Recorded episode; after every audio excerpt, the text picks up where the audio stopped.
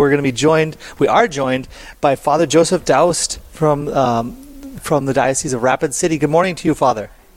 Good morning. Thank you for being on with us. I have to ask you, did I pronounce your last name correctly? Is it Daoust or? Yeah. Okay, Daoust excellent. is fine.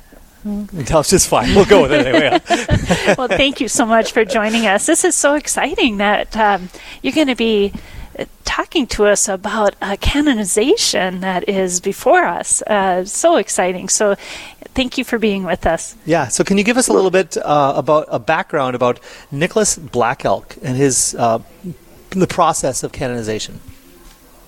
Well, uh, Nicholas Black Elk is a Lakota, Oglala Lakota Native American who was born um, in Wyoming, basically in Indian territory, sometime in the 1860s. You don't know, there's some dispute about what they, they didn't keep track of birthdays then. Uh, and he died in 1950. So he lived through the most traumatic uh, part of uh, what was happening, uh, certainly to the Indians on the plains, Native Americans, uh, of their kind of uh, initial defeat of the U.S. Army, but then afterwards being defeated by the Army and forced onto reservations and what they call cultural genocide. In the process of that, he spent the first maybe about 40 years of his life as an Oglala Lakota holy man, uh, someone who did healings, a medicine man. And in 1904, when he was around 40 years, 38, 40 years old, he uh, was baptized Catholic here at the Holy Rosary Mission on Pine Ridge Indian Reservation. And soon thereafter, he became a catechist and spent about three decades working for Holy Rosary Mission as a catechist, um, being very effective at it, in fact. And then the last decade or so of his life, he was kind of blind and uh, lame. He'd had polio when he was young and so on, and he died in 1950. But throughout his life, he was a, both a practitioner and a believer in the, the native spirituality that had come to him through his ancestors. Hmm. Uh, the, the unique thing about him, I think, is is that he was able to combine uh, the spirituality that he kind of received from his people's traditions with Catholicism in a marvelous and integrated way, rather than choosing one or the other. Well, isn't it true, Father, that every spirituality uh, has at, at least a hint of, of, I mean, Catholicism of the way that God makes Himself known and present to us, right? I mean, that that the, the the Second Vatican Council talks about how there are saving elements outside of the visible, physical Catholic Church, but all of those elements belong to the Church and they lead back toward the Church, right? Right. The, uh, they talk about the seeds of the word that were planted. Because wherever there have been human beings, God has been present. Mm-hmm. And if God, uh, you know, spent 10,000 or 30,000 years here before the missionaries arrived, God's effect is in the people. Yeah. Like any culture, including ours, uh, Western culture, there are always defects in any culture, so it isn't like pure God, but God can be found in it. And that's really the exciting thing about this cause, I think, is that it's the church coming to recognize some of those seeds of the word, which not only help the Lakota, but can now help the universal church. Yeah, absolutely. Yeah. So, Father, how long has has uh, Nicholas Black Elk's cause for canonization been in process, and what started that all off? Well, it really started with the canonization of uh, Kateri Tekakwitha in Rome. Uh, some people there said, well, well, what about Black Elk? They came back, and then they started, there was a petition drive and everything else.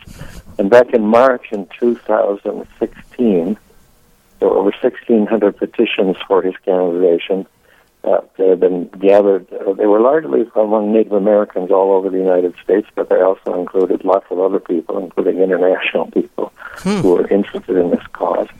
So those were presented to the Bishop of Rapid City, which is where the Holy Rosary Mission and Pine Ridge Indian Reservation are. Um, the ones actually doing the presenting were descendants of Black Elk, or his relatives but the Okay. petitions were from many others. When the cause was officially opened by the bishop in 2017 in October, we had a mass here.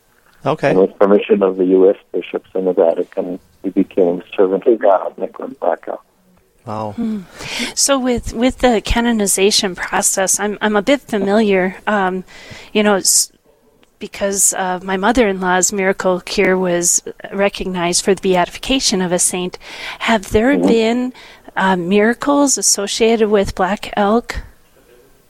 Well, uh, we have people who have written into the bishop or to uh, myself about, you know, I had a miracle. Uh, as far as uh, where things are, none of those would count yet. Okay, Because until the Vatican declares him venerable, right. we finished the local cause of, of uh, Nicholas Black Elk here, the diocesan phase. We successfully completed that and closed it two weeks ago and sent everything to Rome. Beautiful. So Rome has to parse all that for about a year typically, and then hopefully the Pope would declare uh, Nicholas venerable. Then Nick, the miracles would count if they happen, and of course that's not under our control. Right, Um, but the investigation process has begun on certain miracles then. So, Father, um, you know, we, Janine and I may have some familiarity with the process of canonization. You mentioned a couple components, but could you briefly overall overview the whole canonization process that, that one would go through on their way to St. Sure. Uh, someone has to open the cause by way of petition.